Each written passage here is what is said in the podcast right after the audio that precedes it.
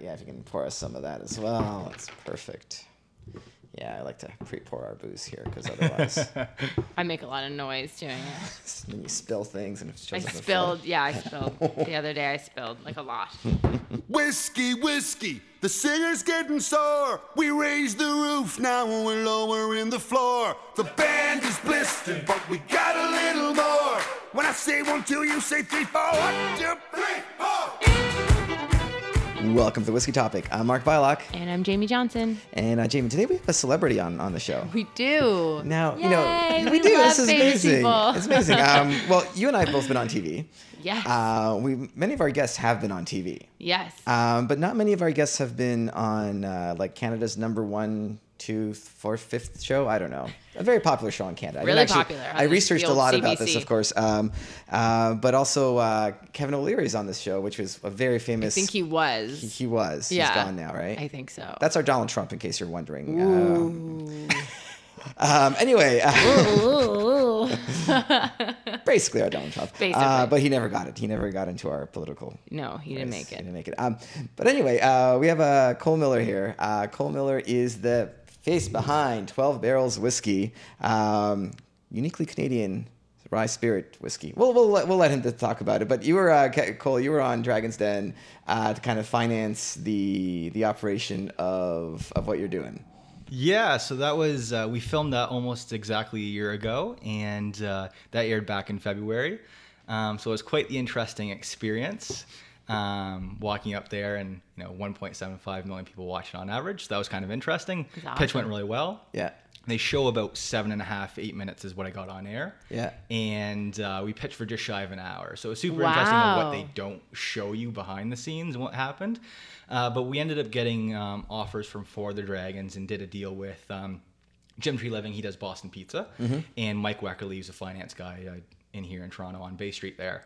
And uh, so the deal was done on TV. Um, we worked together for about three or four months, but it didn't actually work out. Okay. Um, so they're not involved in the company any longer. But it was definitely an interesting experience to say the least. I heard that. sure. I've heard that a couple of times for with with shows. So if, if you're not familiar with Dragons, then that's where uh, uh, people look for funding on TV, and it's very entertaining to watch Mm-hmm. Yeah. because people have crazy ideas and it's yeah. fun. The uh, the American version is Shark Tank. That's right. Yes. Yeah, Shark for Tank. reference. Yes. right. Shark Tank. Uh, Dragon's Den. I like to say that Shark Tank was based off of Dragon's Den, so we did it first. That's true. for We all did. the Americans listening. That's true. I think, but I think Dragon's Den was based on the UK version of Dragon's Den. It was. Probably. It- which was originally yeah. based off the Japanese, but they do it first. Oh my Oh god! my This is one of those things. This is All right, this all is right. amazing. So you're All like right. second to last We to were do it, second but to that's last, okay. and, and That's okay. I guess Dragon's Den didn't go well in the US. They're like this Dragons and Dens. No, no, Shark Tank. Shark That's Tank. American. so funny. no, that's awesome. So, so you uh, in the show you do get funding. Uh, what was the deal in the show that you were uh, given? Uh, the deal, if I remember correctly, was $150,000 for 40% of the company. Now, backtracking a little bit, that's not a whole lot of money. I only went in asking for $40,000 for 30% of the company um, because when I initially auditioned for Dragon's Den, um, I didn't have a product. I didn't have a name. I just had a story of, hey, I make booze and I'm going to do this. and they really liked the, the high school, university story. So they bought into that and said, if we have it back on in two months, will you have a product ready?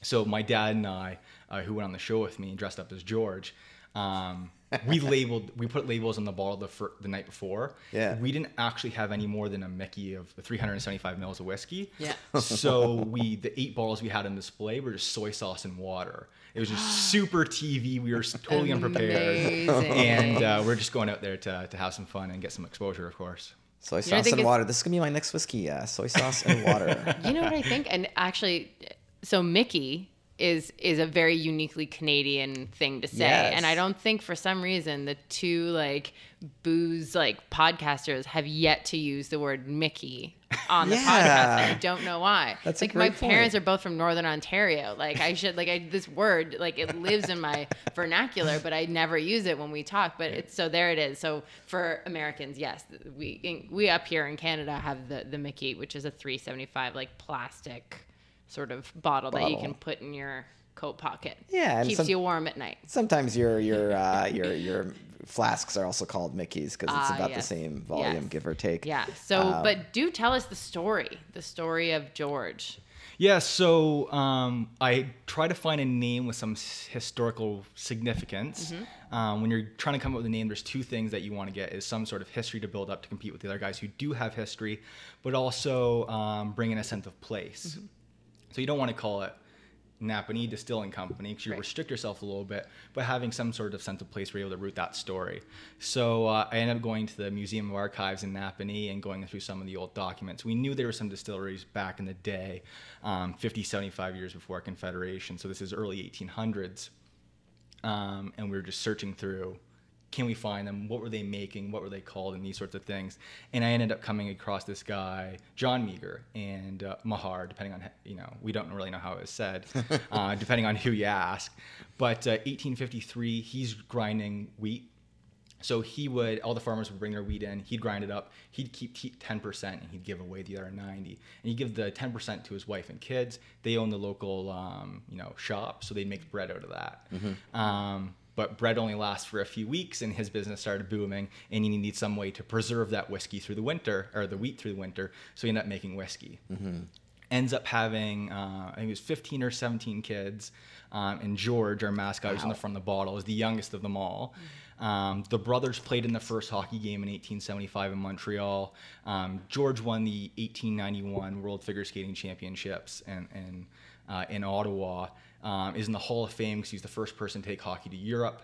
Did all these great Canadian things.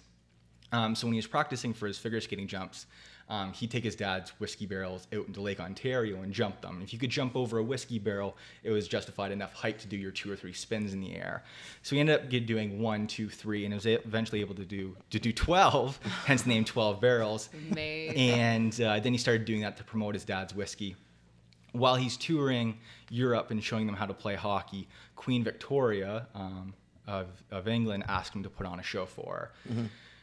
Uh, buys 12 barrels of scotch from Scotland, brings them down to the River Thames, and jumps 12 barrels for the Queen, and that's where the story really became famous. Was, was after that act. So that's uh, the, a little bit of the history and the backstory of the brand. It's a very Canadian story. that, that, and it's, you know what? It's so funny. This year is so Canadian, right? Like we've got our 150 going on. We've got lots of Canadian whiskeys, you know, coming out like like screaming, you know, Canada. They've got the Canadian flag on the front. But I think that's probably the most Canadian story I've ever heard so far on the podcast because so so much of the Canadian whiskey like um, history, you know, for the big guys includes a lot of like Americans and prohibition and this sort of you know uh, lore that comes into it. And so like, but this is that that was a proper Canadian. So there, Yeah. we talked about hockey. We said Mickey. Like I feel like you know we're just giving her today. eh? We are. you got that accent. Perfect. giving her, eh? Giving her. Um, you're right, because um, you know the, the American stories are like, oh, we modified cars and we did prohibition runs, and that became you know, Yeah. right, car racing, and Yeah. and we're like, we had figure skating and we had hockey and we circled barrels. It's great. That's right. That's right. And you brought some with you today for us to try. Absolutely. Yeah, great. So uh, we've got some right in front of us here. Lucky us. So what stage are you in right now? So, So as uh, on my way back today, I t- taste the final blend. Tomorrow, Friday, we'll go to bottle. LCBO will pick up the first batch uh, sometime in the following week, and then uh, usually on stores is about a week or two delay after that. So earliest will be will be Father's Day. Okay. Latest will be July 1st. So speaking of being Canadian, it, uh, it, launching for that will be our launch celebration. Hey, Canada's 150th birthday and all that good stuff. Uh, So it's uh, been quite the time to get it, going on a year and a half to, to get here um, with the LCBO, but it's good timing anyway, so I can't complain. Oh, wow, that's very exciting. So cheers to you. Congratulations. Yeah, cheers. congratulations. This is great. Good stuff. Um, so we, we should get uh we'll start off with um, it's not actually whiskey whiskey as defined in Canada. Technically, yeah. So we source. John originally did it back with wheat. So wheat whiskey is the Canadian wheat whiskey is the biggest proportion, um, followed by some Canadian corn, um, and then there's a little bit of misunderstanding even above with the lawmakers of what actually constitutes as whiskey in Canada. Um, so there used to be the 9.09% rule. Now that's gone. And because that's gone, it's grayed the lines a little bit. It's not the rule isn't gone. It just doesn't apply to the this correct. Oh, it's gone, gone, Gone, gone? off the books completely. So that was removed July first, two thousand nine, and um, so Canadian whiskey you're allowed to have uh, three-year-old Now Canadian. you're talking whiskey. about Ontario sales though specific, right? Because I think the 90290 still applies to federal cross provincial Cross provincial, no. Um, between countries, yes. between countries. Okay, right. Between now, coun- so yeah. sending it to the states, yes, but it only applies to the states if you're shipping it there Mm-hmm. and your distributor, importer, retailer asks for a certificate of origin. And if they don't ask for that, it's totally allowed. Okay, and we should explain. So the 9.09 rule.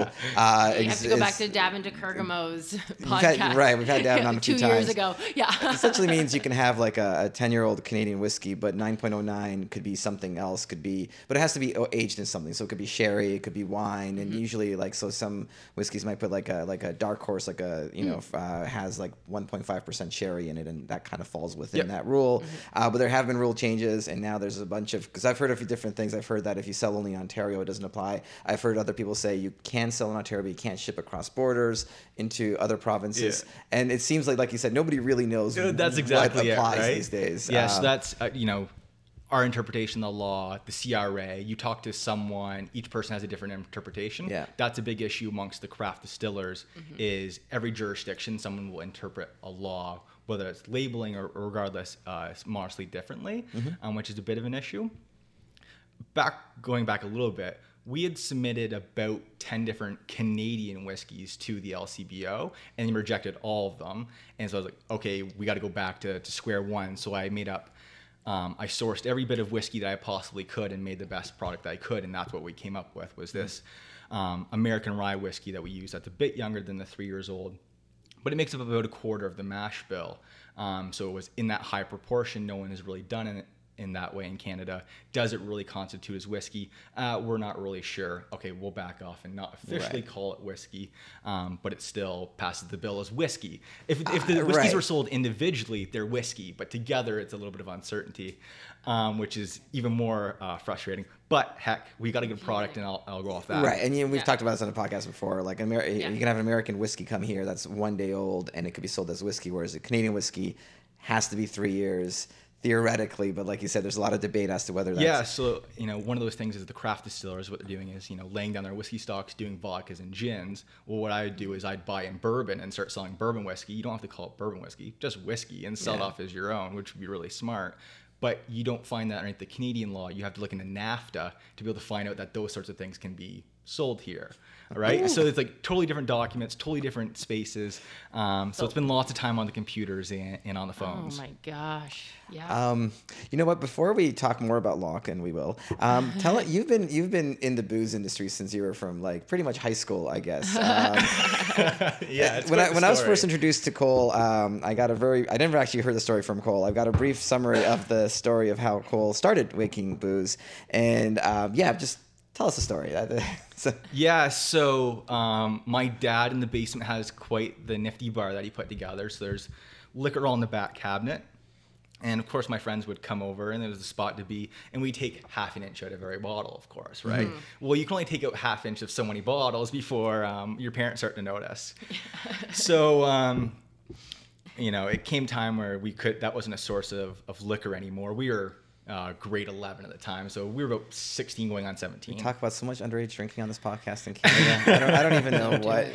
Ju- Don't just do don't it. do it. No. Don't do it. Yeah, and uh, so um, for whatever reason, I was compelled to just go on YouTube and say, "How do you make booze?"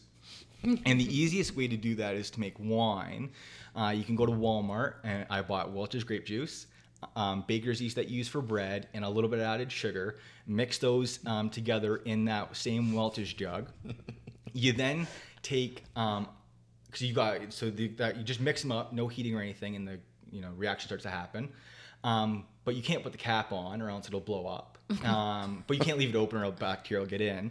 Um, so Because you're what you do very is authentic. You don't want any bacteria to get in and spoil your. If you're gonna do it right, you got to do it right. Homemade wine. Exactly. Grape juice wine. Yeah. So you take a balloon, put it on top, and you poke a hole in the top, and that will blow up once the carbon dioxide. Don't starts try this at home. I, I hope nobody uh, listens to this. I'm gonna put the explicit works one on this one. This is an explicit podcast for adults only. Don't listen to any of this. Uh, but please go on. Yeah, so it, it blows up, and in three days it starts to deflate. You know that the fermentation is over.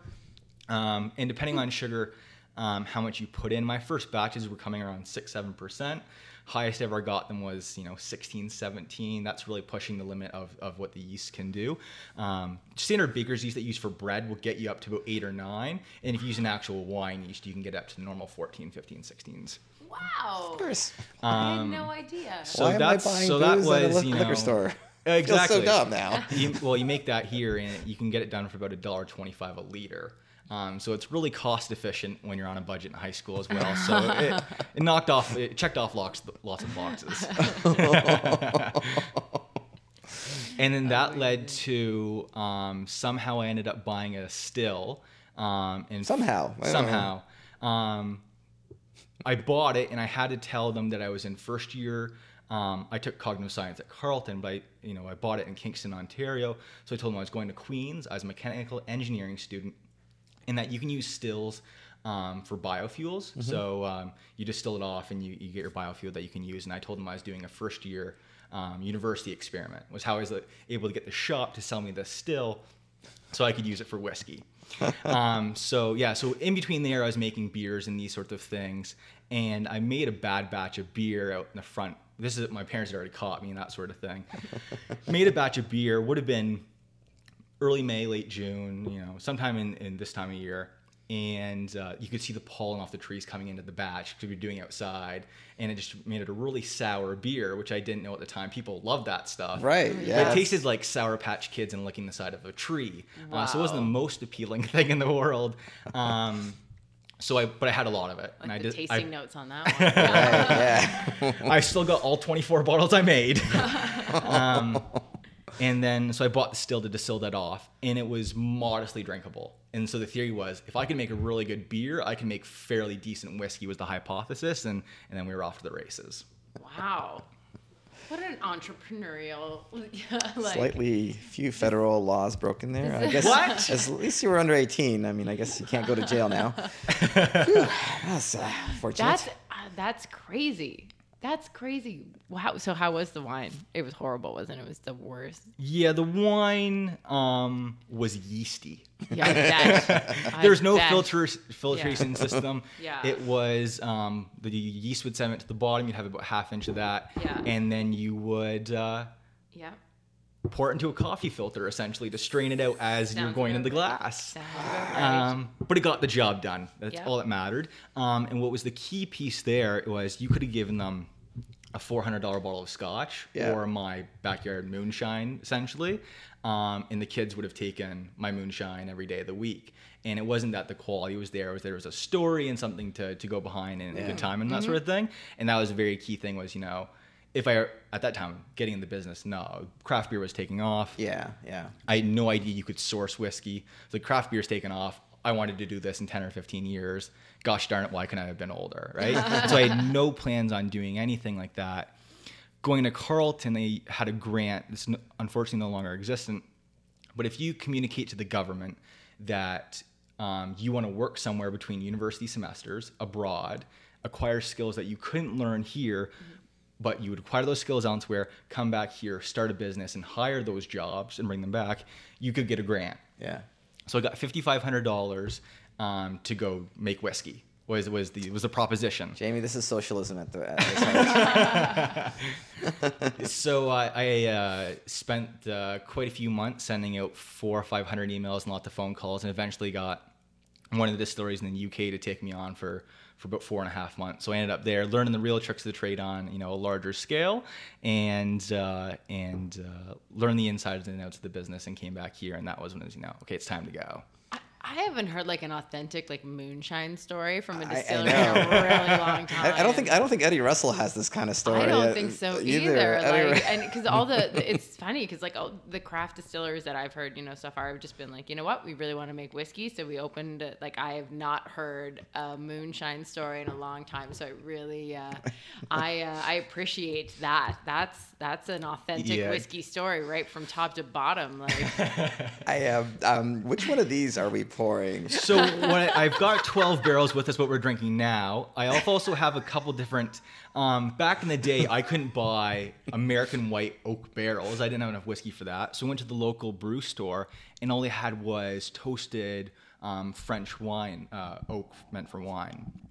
And so I said, you know, this is all I got to, to start aging and doing some tests. Um, so I bought the, the the toasted wine, and I tried to do you know a toasted, a char one, two, three, and four, and try to do that in the barbecue. Um, so this one here is just toasted. And you haven't Uh, tasted this in a very long I, time. that, so that's been there for four years. okay, I'll, I'll, I'll let you pour because that seems Um, pretty It's important. been there for four years. So This one's toasted, um, and the other one we have was my more charged, so it should be a little bit um, cleaner um, of a tasting spirit. And then with that as well, these are both at um, cask strength, so I put them away at sixty-two and a half percent, like the the Americans do. Um, sorry, what, what was what was the original that went in here? What was the So this is the just purely toasted, so there's no charring on the those barrels. the whiskey or the booze in here? What is it? Oh yeah, so it's fifty percent malt, malt, so it's um, barley and fifty percent corn. Um, back that four or five years ago, none of the local stores were carrying rye, um, so Right. it wasn't something I could do. And that's you know by far the toughest green to mash. So start somewhere. So to describe what we've got here is a nice Mickey. It's, That- in, it's in a Captain Morgan's Mickey. Yeah. that was Yeah. uh, Cole's Plastic. response to nosing Yeah. it alone. Yeah, and uh, there's uh, at the bottom there's some uh, some wood chips here. This is I applaud your. Here's the thing, like this is the, probably one of the most authentic, like proper, like you love your whiskey. I can tell that right now because you've been experimenting, and this is okay. What's the moment of truth, you guys? I haven't tried it yet. It is jam packed with flavor. Is it good flavor? Uh, I didn't say that. oh man, I, I'm scared to drink this. That the nose is It's vicious. it's it is vicious. Um, this is basically very close to what you would do at home and experiment if you poured your vodka into wood chips on the bottom of the, the thing and just kind of see what happens. This is very close to that. Ooh. All right. Woo. Woo. Now, all I will say, it could be worse. Yeah, I mean- Absolutely. I mean, it could. Um, A lot of Cool. stuff going on right here. yeah, There's a bubblegum finish to it, which I think is very interesting. yeah, a bit of licorice notes on that one. Licorice-y. Very fatty, just kind of sticking to the lips right now, and the tongue is just not. It's just staying there. It, it's it's not gonna leave. I love. You'll taste I it after you brush your teeth tonight, eh? Yeah, yeah, Right. yeah. I love this. And so you, but you were doing an experiment primarily. So you were, like you said, you were doing different char levels and kind of seeing the is- effects on on on the the whiskey as you were doing with different chars. Yeah, and so the whole point was to test them, taste them, and, and improve, of course. Um, it was just I built up uh, quite the collection, and I never ended up getting back to these. A couple years later, they were buried away, and, and uh, I did. Well, I moved out from university just a few weeks ago, so it was time to clean out and find out what I had when I was moving back home and that sort of thing. Um, and, and these were there, so. Oh my gosh. That's an amazing story because you literally I think just graduated. amazing, yeah. Um, long history with making booze in the most illegal of ways, um, and then uh, and then you know going on sh- TV show, getting I think almost is- getting a funding deal, but kind of passing on it, and still having a product and bringing it out and, and having something on the shelf coming out the next month. Like, yeah. that's amazing. It's amazing. Like I love this story because I think it's like it's so authentic. It's so like it hasn't been you know, given like the polish of, A you know, agency. yeah, it is actually like you just have always wanted to do this, and like, and so, well, I mean, so for you, like getting into the LCBO, um, you know, in the next like couple weeks, like that, that must feel like quite the accomplishment. Like it must be like, you know, this is this is huge. They're the biggest or one of the biggest, at least top three, like booze buyers in the entire world. For So- Canadian whiskey, they Yeah. are. So um, Costco and and uh, Walmart have them beat out on the beer and, and Yeah. Right. the Like, wine that's a side global now. Yeah. sale. Yeah. Yeah, Yeah. but LCBOs, even you know LCBO right now is doing 46% of all whiskey sales in Canada. So this is the market Wow. to be in for certain. for sure. Um, but who knew making making stuff in your front yard to like you know Yeah. selling it in the LCBO like that's impressive. yeah, yeah. yeah, yeah. It's Interesting to say the least. Right, but- And I love that you had to give them a bunch of different samples before they were like, okay, we will we'll sell this. Yeah, and it's a, it's a thirty five dollar price one. This is very much entry level kind of. It's getting Yeah. you started, getting you through the door. Yeah, 35 Uh, up here, and if we are moving the states, it'll be you know 25, 27, 50 ish for for all those down south listening. Nice, nice. That's awesome. Um, so it's such a great story. And I love that you have like two more other samples. Do we want to try these other two? Yeah, let's try the the, the supercharged one. Uh, I'm hoping it's going to be different. Um, and if it's as long as it's different, uh, I will call this experiment a success. I, I see. I see what mistake I did when I uh, did this on my own years ago. I, I I- I had like one of these bottles, Jamie, but it was like up to here of, of wood chips. I, I see- I see that like having like a twentieth of the wood chips Yeah. produces. Uh, well, that one you've got there. Um, my the original whiskeys that I made were awful. I mean, really bad. Um, but for anyone who's got some bad whiskey that they don't want to drink at home and pawn off to someone else, the best way to cover it up was with cranberry juice. There's just something about it. Yeah. So this one here has wood chips, but you also know a few other th- floaty things in there. I put the cranberries whole right into the whiskey aging. Oh um, my so God. um, hoping to impart some of that flavor to mask up the the ones that aren't so good in there. oh, that's amazing. The nose is a little less uh, less offensive on this. Agreed. Again, these are not the products going on for sale. This is where we're testing the early experiments of, of Cole's uh, history in making whiskey. Yeah, so these are Uh, all just shy of four years old. Yeah. I, pre- I prefer it. There's a little bit of char at the bottom it's of my uh, definitely glass, which I different. like. It's Um, definitely different. So it is very success. strong. Success. yeah, You I, did it. um, if you handed me this and said it was moonshine and a party in the woods somewhere, I'd be like, eh, questionable, but I'll drink it. Oh yeah, I would I would drink this in the You woods any old time. James, Hundred like, percent. I mean, I, as a Toronto person, I've never had like a, a I know, party in the I woods know, I before, which I feel like- I like know, I I feel. know. You got to come out to the backwoods and I Napanee. know. I I feel like. I, I'm kind of sad about that. Like now, I feel like I'm missing out on something.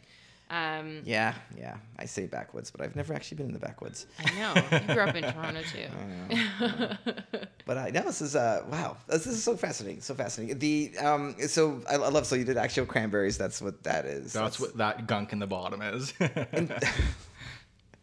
So do you have whiskey from your early distillation uh, time, like what you distilled with that still that you brought in? Yeah, so that's all this stuff. Oh, that did- is that Oh, all of this was distilled. Oh, I'm by- sorry, I misunderstood. Okay, yeah, so, it was- that's all that's from yeah, right from the beginning. Um, was off that that little still that I said was gonna turn into biofuel. So it was just little. I think it was about six or eight liters capacity and would roughly make a. Um, 750 mils would you Yeah. know each output would be a bottle depending on how you did your cuts and that Oh, sort no, of this is thing. great. Like, I, it's actually, that's I, was, I thought you were using like, uh, you know, Oh, uh, gosh, no. spirits. And, no, and no, no, aging no, it. no. That's These are uh, distilled and aged myself. so there's no, yeah. there's no like, you know, there's no none of the offensive stuff you normally get with like bad distilled stuff, uh, Yeah. whiskey on the nose. So that's that's Yeah, very yeah, yeah. impressive. No, was- actually, yeah, yeah, Yeah. yeah, Like that's uh that's kind of impressive too. Yeah, for sure. Well, that was one thing. Was I always, you know, head, the thing is, oh, you'll go blind, right? As Mm-hmm. long as you take, you know, if you're distilling, you know, Hiram Walker, Brown-Forman like levels, like yeah, you know, you better take out your heads. Yeah. But in such a small proportion, it, Yeah. it does make a difference. But Jamie's it's all going about blind right now.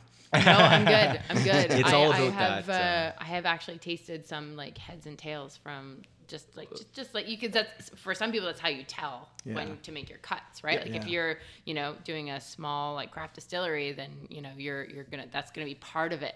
Is you're gonna go by time and you're gonna go by taste, and so yeah, you do have to taste a little bit of the heads and tails. Mm-hmm. So I- I- so far so good. I was I'm- totally I'm projecting. I'm gonna go blind because I'm con- completely hypochondriac. I'll just be like in 20 minutes from now. I'm like, I think I'm going blind. oh man, no, that's really impressive. I, I gotta say, like the fact that you Yeah. distilled that, that that's It's incredible. yeah, those were all put away in first year university. Wow. nice. So Oh my my, my roommate didn't actually I roommated first year res with my roommate who lived a kilometer down the road from us in Napanee, um, but his girlfriend was living next door. Mm-hmm. So I you underneath your bed you had some space to you know put some stuff. So I used his bed because he wasn't sleeping there to, to hide my hundred or so liters of beer, wine, Oh whatever was my fermenting at the time. So it was uh, quite the setup I had to say the least. That's It's amazing. Amazing. I feel like all your uh, university friends were kind of like your guinea pigs. Like Yeah. essentially, Yeah. you were, you know, Um, you got to, you know, you got to this place because you had a, you had a. I mean, it's not like their palates were going to be excellent. You definitely, definitely didn't like, you know, make any of them go blind. So it's all good. Exactly. Yeah, this is incredible. Uh, did you? I love uh, this. I was gonna say it reminds me of um, reminds me of uh, Greg's uh, story from Master Distiller from Maker's Mark when his wife um, his wife basically uh, fell in love with him because he made great beer. Beer, yes. in university, and then he started making whiskey, and she's like, "What? What's with the whiskey? Yeah. Like, I just want. Why don't you make me that great beer?" Yeah, yeah, yeah, yeah, yeah, yeah. Exactly. So he had a lot of friends. That's, that's what I'm trying to say. No, this is great, and I have the uh, I have the cask strength stuff over here. I think we should end with this one. Yeah, that's Yeah. definitely where to go. This is the, Yeah. this is the cask strength of the 12 barrels. 12 barrels. Uh, so this is the a- after the blending process, before the watering down process. That's the Yeah, so two of our whiskeys come in at 60%, the other one comes in at 80. Yep. So this is somewhere mid 60 ish Cool. um, range, um, being that there's no water added to this one cask strength. Uh, so it's uh, potent. I am very curious to see how this is going to taste and compare it to. Well, we are fans. I'm also a fan of the uh, vessel with which this has come to us. yeah, My favorite thing. No, Jar. like, I- Mason jars. yeah, I love uh, I love this. I think if the police were to walk in here right now, we would uh, potentially be in a little trouble. No, Nope, absolutely nope. not. Hashtag explicit. This No. is uh, gonna have the explicit tag on it for sure. you can swear all you want, Jamie. Yes. yes. No, I think this is fantastic. Uh, Oh wow, so this is completely different on the nose. You're gonna you're getting more of that kind of Canadian corn um, on the nose. Yeah, that really Little shows through. yeah. See, the wheat that we use is the the largest grain that we put in, um, but it's very good at being the blending base where it hides away and just adds a nice layer of support. Yeah. Um, so on its own, it's very noticeable. Hey, these are the flavor profiles of this whiskey. But once you put anything on top of it, especially that rye, um, it covers it up and just provides a really good base. Yeah, yeah. It's uh, why we're a big fan of uh, older wheated whiskeys. Yep. Uh, there's a reason why Pappy's famous. It's it, the wheat le- leaves room for the wood oak to come through. Hundred percent. And it does have that sort of like that hint of sweetness just on the end, like just a little Yeah, it's a little strong. It's definitely a little strong. I would I would put Wimp. A, I would put a few drops in this, but Jamie disagrees. Jamie's like Jamie's happy. She's like, you know what? I'm I'm, It, it's a random I'm afternoon. happy. Yeah, it's a random love, I, afternoon. I love Ambassador Jamie. Ambassador Jamie's, um, uh, you're you're good. I'm good to go. You're like, yeah, this is fine. Yeah, it's fine. It's all good. No, I uh yeah, I could see why I could I, I could see putting like a drop or two in there, but like honestly, like You're happy. This is pretty good. happy. This is good. yeah. We're drinking out of a jar, cask strength. This is like um, this is my jam right here. right. This is like I always get these like so my dad really enjoys the whole like um like history of like moonshining. So when like he likes to call and talk about popcorn Sutton sometimes. so I'm uh yeah, I uh, I like the whole idea of like the the history of making your own whiskey and and I think like I said like you're sort of the the most authentic I've seen so far. I appreciate that very much. yeah, yeah. I'm enjoying this. This is um. So when's the cask strength version of 12 barrels coming out? Ah, there Um, it is. so that's one of the. um, So the question is always, you know, we've got this one 12 barrels, the normal original, let's call Mm-hmm. it, right? Um, do you ever expand into finishing in different casks, cask version, higher rye, whatever it may be, right? Um, brand extensions. One of the things is we're at the mercy out of our suppliers, right? If they don't have the whiskey for us to make it right now, Mm-hmm. Yeah. we can't make it. Yeah.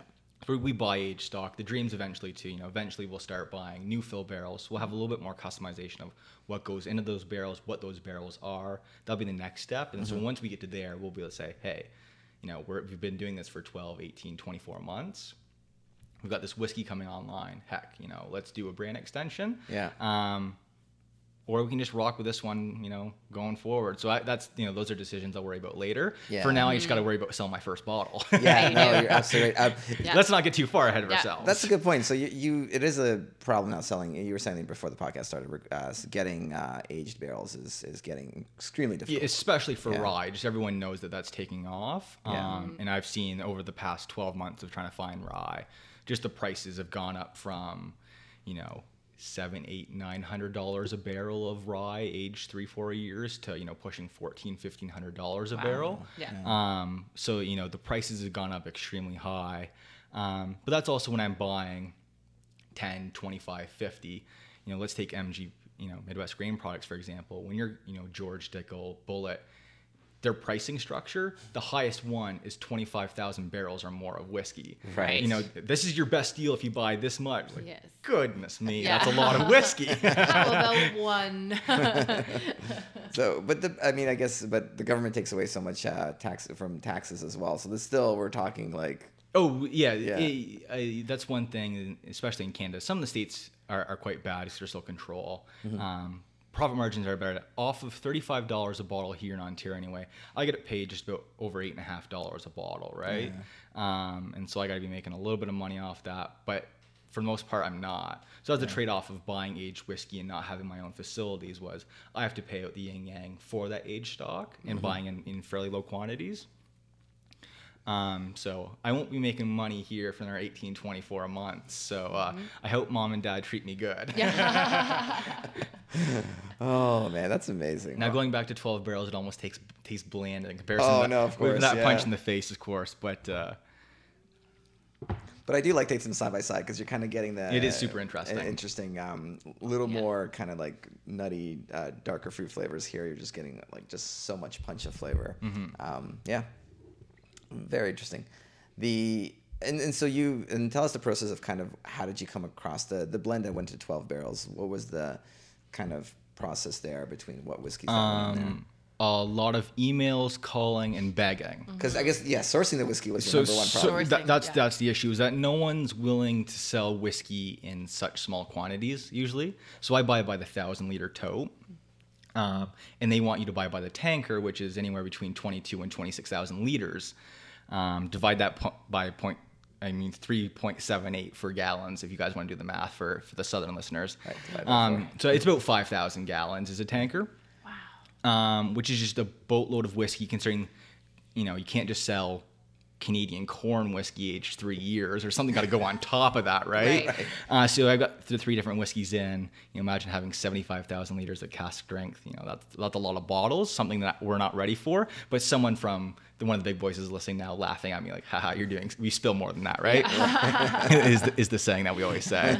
um, and I had a lot of, you know, at the time I'm sourcing, trying to find Canadian whiskey, trying to find American whiskey, um, calling in the Americans, and I'm only 20 years old. And it's like, you know, talking on the phone, you don't notice that. But if they're interested enough to go find the story and look up the website, they know that, you know, I'm quite young. So that was a big thing to overcome, both in sourcing whiskey, saying, like, hey, I'm gonna buy your whiskey. I'm gonna grow the brand. I'm gonna, we're gonna sell more of your whiskey. All this great stuff to show them that there's an actual business there, and I know what I'm talking about. But that was also a big issue with the LCBO. Was like, this is the big leagues, Yeah. and you're doing it yourself, right? So there's no employees or anything. This is just all all me doing it, right? Um, so that was a big thing trying to convince them with as well in the early days. yeah, amazing. I'm impressed.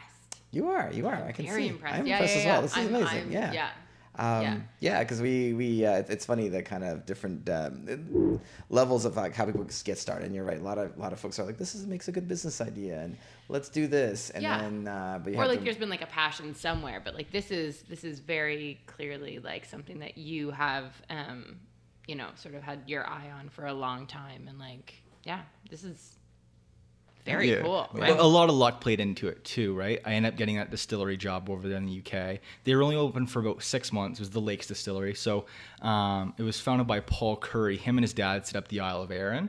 Um, and they decided to move about 50 kilometers south of the Scottish border um, because in England the rules for whiskey aren't as specific. It's not as Right. constricted. So you can play around a little bit more with barrels and aging and these sorts of things um, put a boatload of money into getting that place started, um, laying down single malt Scotch on the English side. It's not quite Scotch, Scotch of course, um, but the whole objective was that. But in the meantime, they were making vodkas and gins and selling a blended Scotch whiskey.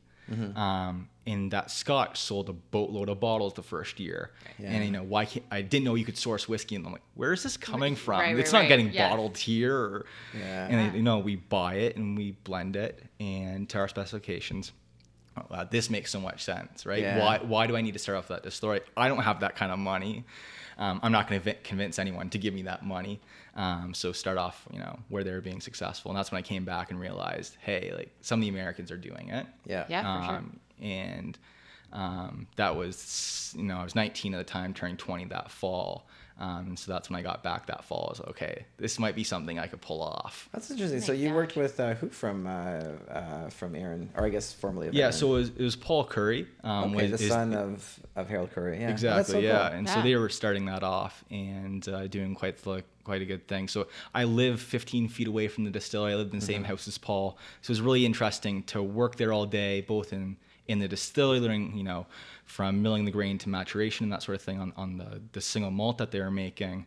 Um, but also going out on the weekends and doing some of the shows and interacting with the customers and seeing what they wanted um, was a really good opportunity. But also seeing him, you know, for the person running it, it doesn't stop Yeah. right? He's up at eight, nine o'clock, you know, taking calls in China and Taiwan. They were selling their whiskeys too, and it was super interesting to see that um, business point as well to to kind of get you know a little bit of a taste anyway to see what it was actually like. Yeah, That's for sure. amazing. Like I mean, Arran Distillery and this. Yeah. Uh, the you know the Currie family and, and that lineage is pretty pretty great. Yeah, yeah, yeah. Yeah, yeah. That's awesome. So do you have like bottle one like socked away somewhere? Yeah, so I after this I head back and stop off the distillery, approve the final batch to make sure it got blended right and that sort of thing. So Nice. We you know blend those so they come in at those cask strengths that we talked about, proof them all down to roughly forty percent, Right. and then bring them together. And then, um, depending on how successful that is, we'll be blending tomorrow or, or the day after. So here in the next little while, and then uh, those first few will definitely be numbered and signed and that sort of thing, and then the rest of them will be Very sent out or so. Yeah, so it'll be interesting. It's exciting times anyway.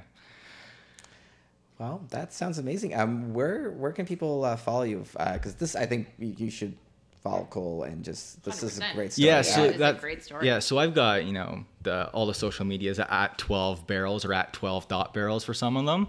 Um, yeah, email me at cole at 12 barrels, and, and 12 is the full word. So cole, C O L E, at 12barrels.com. Uh, feel free to hit me up if you're uh, looking to invest in the whiskey business, if you want a job, if you want to intern, if you want to say hi, Yeah. if you're a restaurant manager, if the LCBO is listening, give me a call. Yes. Um, yeah, if you want to reach out, please do, and uh, I'm I'm more than happy to uh, chat with anyone on the on the phone, email, Skype, whatever you got to do. Yeah. Uh, I love chatting that sort of thing and picking your brain and and uh, yeah, so yeah, feel free to reach out. That's awesome.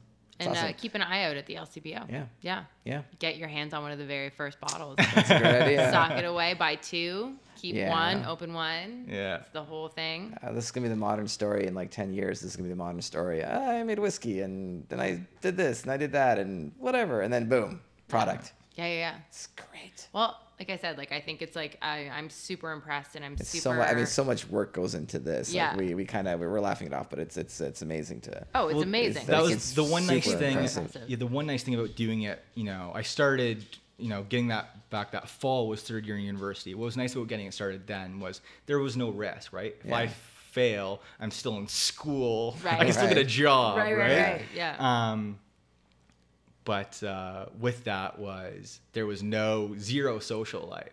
Right? Yeah. Right. You know, Yeah. while everyone else is partying, I was trying to make the booze at the party too. Is the saying I say, Wow. right? So Yeah. I didn't have a, a whole lot of fun nights out and that sort of thing, which was which is part of the, but I enjoyed it, right? Yeah. Yeah. Which is which is part of it and why I kept doing it. So I mean, the non-distiller producers kind of get a bad rep sometimes because they're like, "Oh, you're just bottling somebody else's stuff," uh, but, but it's as we know, they make some of the greatest whiskey that's out there. you know the most important thing, and we know this for sure. The most important thing is branding and personality and what you bring into the Yeah. whiskey because uh you can have a great whiskey and you should have both a great whiskey and the 100%. branding. But Yep. with you can have a great whiskey without the branding, you fail every single Yeah. time. So this is a great way to like what's working, what isn't, what's what can we do. and I think one For of the sure. big things too is right. You you know, I'm sourcing whiskey. You know, I just said it. Yeah, Right. right, Yeah. right. You just have to be open and transparent about it, and the consumers want to know roughly what the mash bill is, kind of where you're getting them from. Although I can't say exactly what distilleries, um, they want to know that you're sourcing. If you're willing to come out and say that, Mm-hmm. okay, Yeah. fine. You know, especially you know, I can get away with saying like, I don't have the resources or the, you know, to do my own distillery and wait that long. But some of those guys in the states have really been hurt by saying, you know, we make XYZ whiskey here in the state of XYZ, Yeah. and you're really sourcing it from an entirely different place. Yes. You know, when you're starting to mislead the consumer, that's when it starts to backlash at you. As Yeah. long as you're open, you know, the consumer will understand, or they sure. won't, but they're not going to buy a product, so you know Yeah. that's fine. yeah. Exactly. No, I think Happy that's, uh, Van Winkle Distillery. it's on the bottle. Doesn't exist. No, it's a. I think that's great, and I think that um, you know your passion for what you've been. Well, like you said, you were making wine since you were 16. So essentially, like it's this is- Allegedly. allegedly, we did. Yeah, there's no proof. There's no proof. there is no proof. We didn't taste that. We didn't taste that. It's not here. But Again, um, uh, this but, show is uh, not a legal admission of any wrongdoing. It's for entertainment purposes only. I think I've used right. that uh, three times now in this Three podcast times recording. on the Like this podcast, yeah. is for entertainment purposes only. Just a little. I don't know if we have it. I know the Americans have the, the statute of limitations. We must have something like that. That must long pass. He says right? after admitting. yeah, Well cool. done. Cheers. Uh, yeah, cheers. do this a is proper cheers. cheers. Uh, boom, boom, boom. There we go. All right, Nice. Jamie. Well, Mark, where can people find you on the socials? There's an M A R K B Y L O K on Twitter and Instagram. And I'm at Bourbon Thing. All right. Great podcast. We'll talk to you next week. Thanks, Yeah, Cole. thanks, Thanks, everyone Cole. for listening. I appreciate the time. Enjoy. Cheers. Cheers. Ooh, cask strength. There you go. Whiskey, whiskey, the singer's getting so